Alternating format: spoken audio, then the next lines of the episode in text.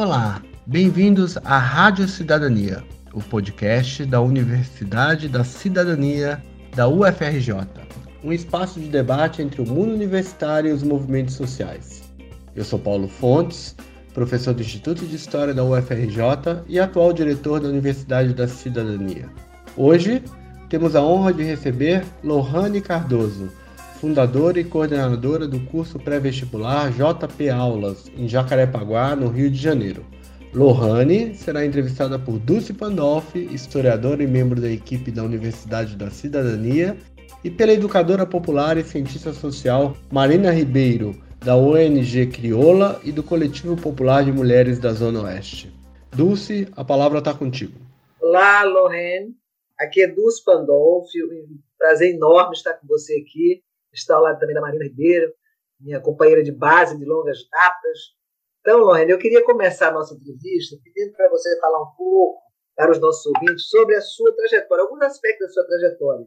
Onde quando você nasceu, sei que você é uma pessoa muito jovem, falar um pouco do seu local de moradia, falar o que é que você estudou e um pouquinho do seu trabalho. Ok, muito obrigado pelas perguntas, Dulce. É um prazer enorme estar aqui hoje, batendo esse papo com vocês.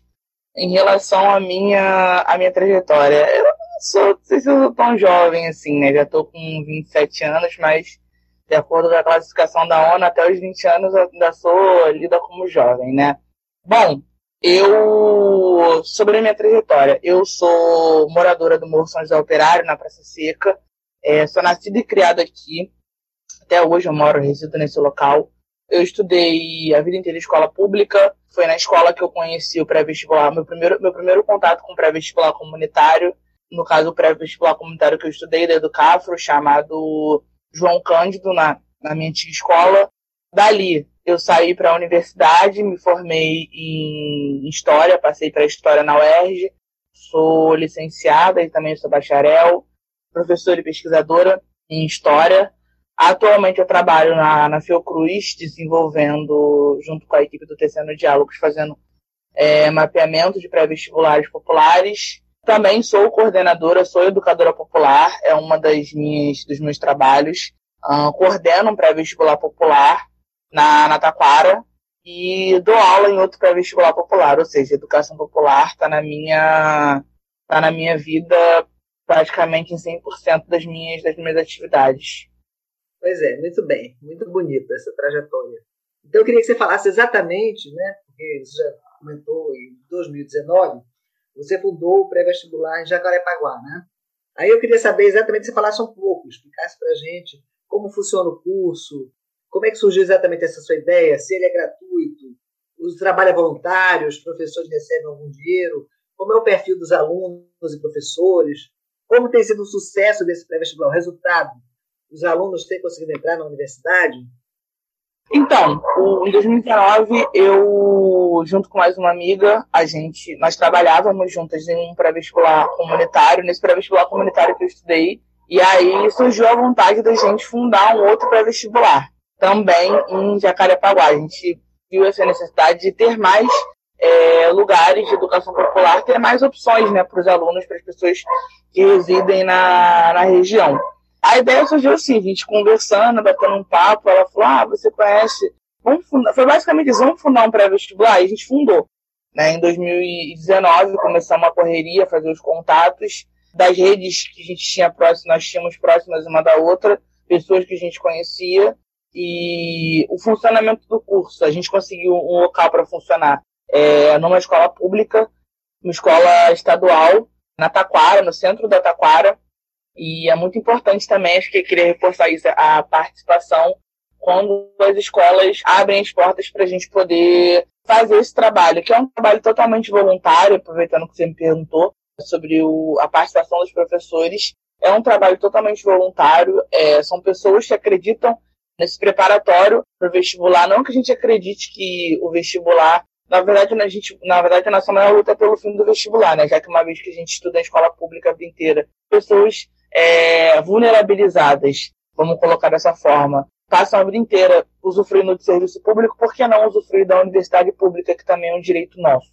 Ele é 100% gratuito, O perfil dos nossos alunos são alunos que moram nas comunidades adjacentes da, da região, é, de Jacarepaguá, Taquara, Curicica, Cidade de Deus, na Praça Seca, que é o lugar onde eu moro. E é basicamente, é basicamente isso. Ele, so, ele surge dessa vontade nossa de ampliar, vamos colocar dessa forma, de ampliar mais lugares de atuação da educação popular. Diga uma coisa, mais ou menos quantos alunos vocês têm?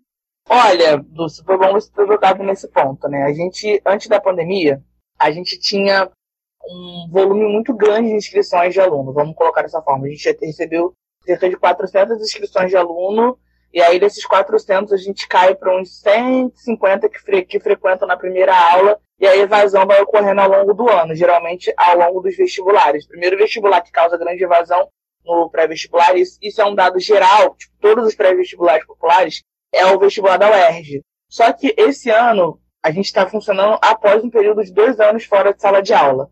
E é muito assustador verificar que a gente teve, exemplo, no meu pré-vestibular, o nome do meu pré-vestibular é pré-vestibular popular JP Aulas, é, junção de Jacarepaguá com aulas.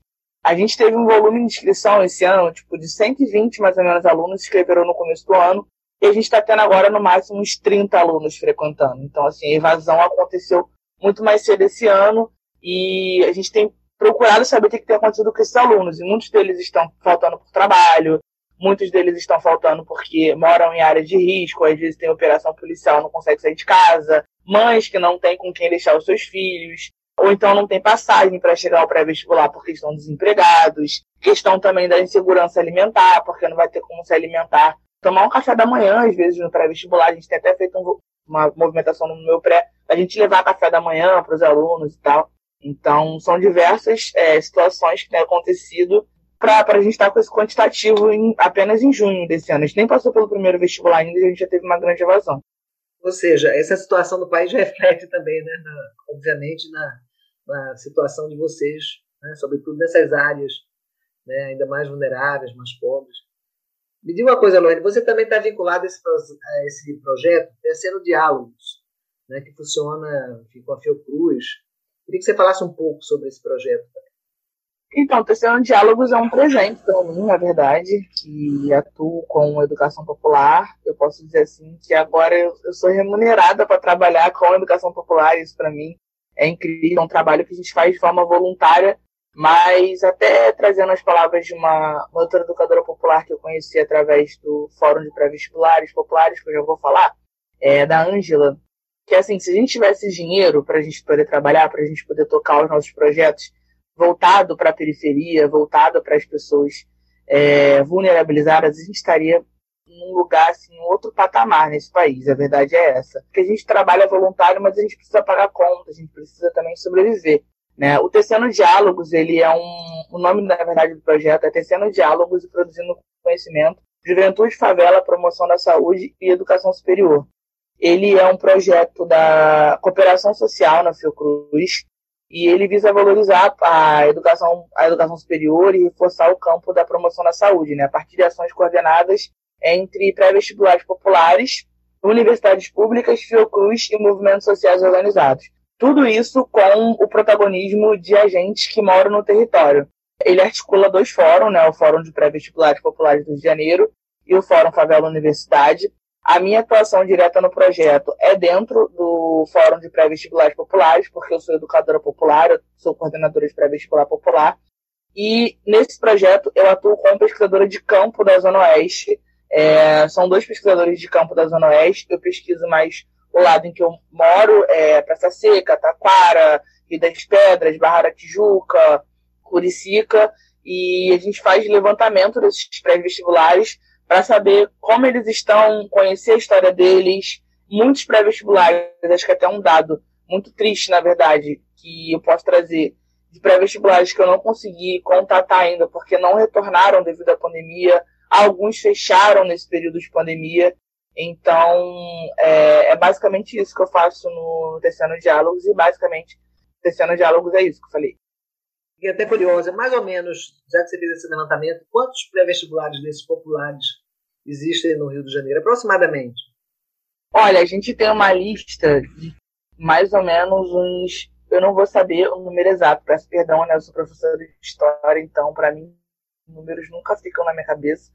Mas eu tinha uma lista com mais de 250 pré-vestibulares, que é fruto, inclusive, de uma, de uma, de uma dissertação de mestrado de uma educadora popular do, do fórum. E a gente tinha acima de 250 pré-vestibulares populares no Rio de Janeiro, região metropolitana, Niterói, São Gonçalo e a Baixada Fluminense ali. Super obrigada, Lohane. Agora eu vou passar para a Marina, que vai te fazer algumas questões também. Oi, Dulce. É, boa tarde, Lohane. Eu quero dialogar com você, perguntar para você, né?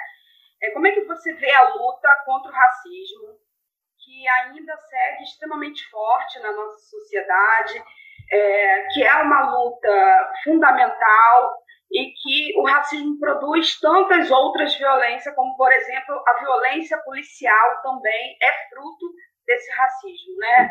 E aí a gente tem como principal pessoa, as principais pessoas que sofrem disso é a juventude negra, pobre, periférica. Então, como é que você vê isso na nossa cidade, né? Como é que você percebe?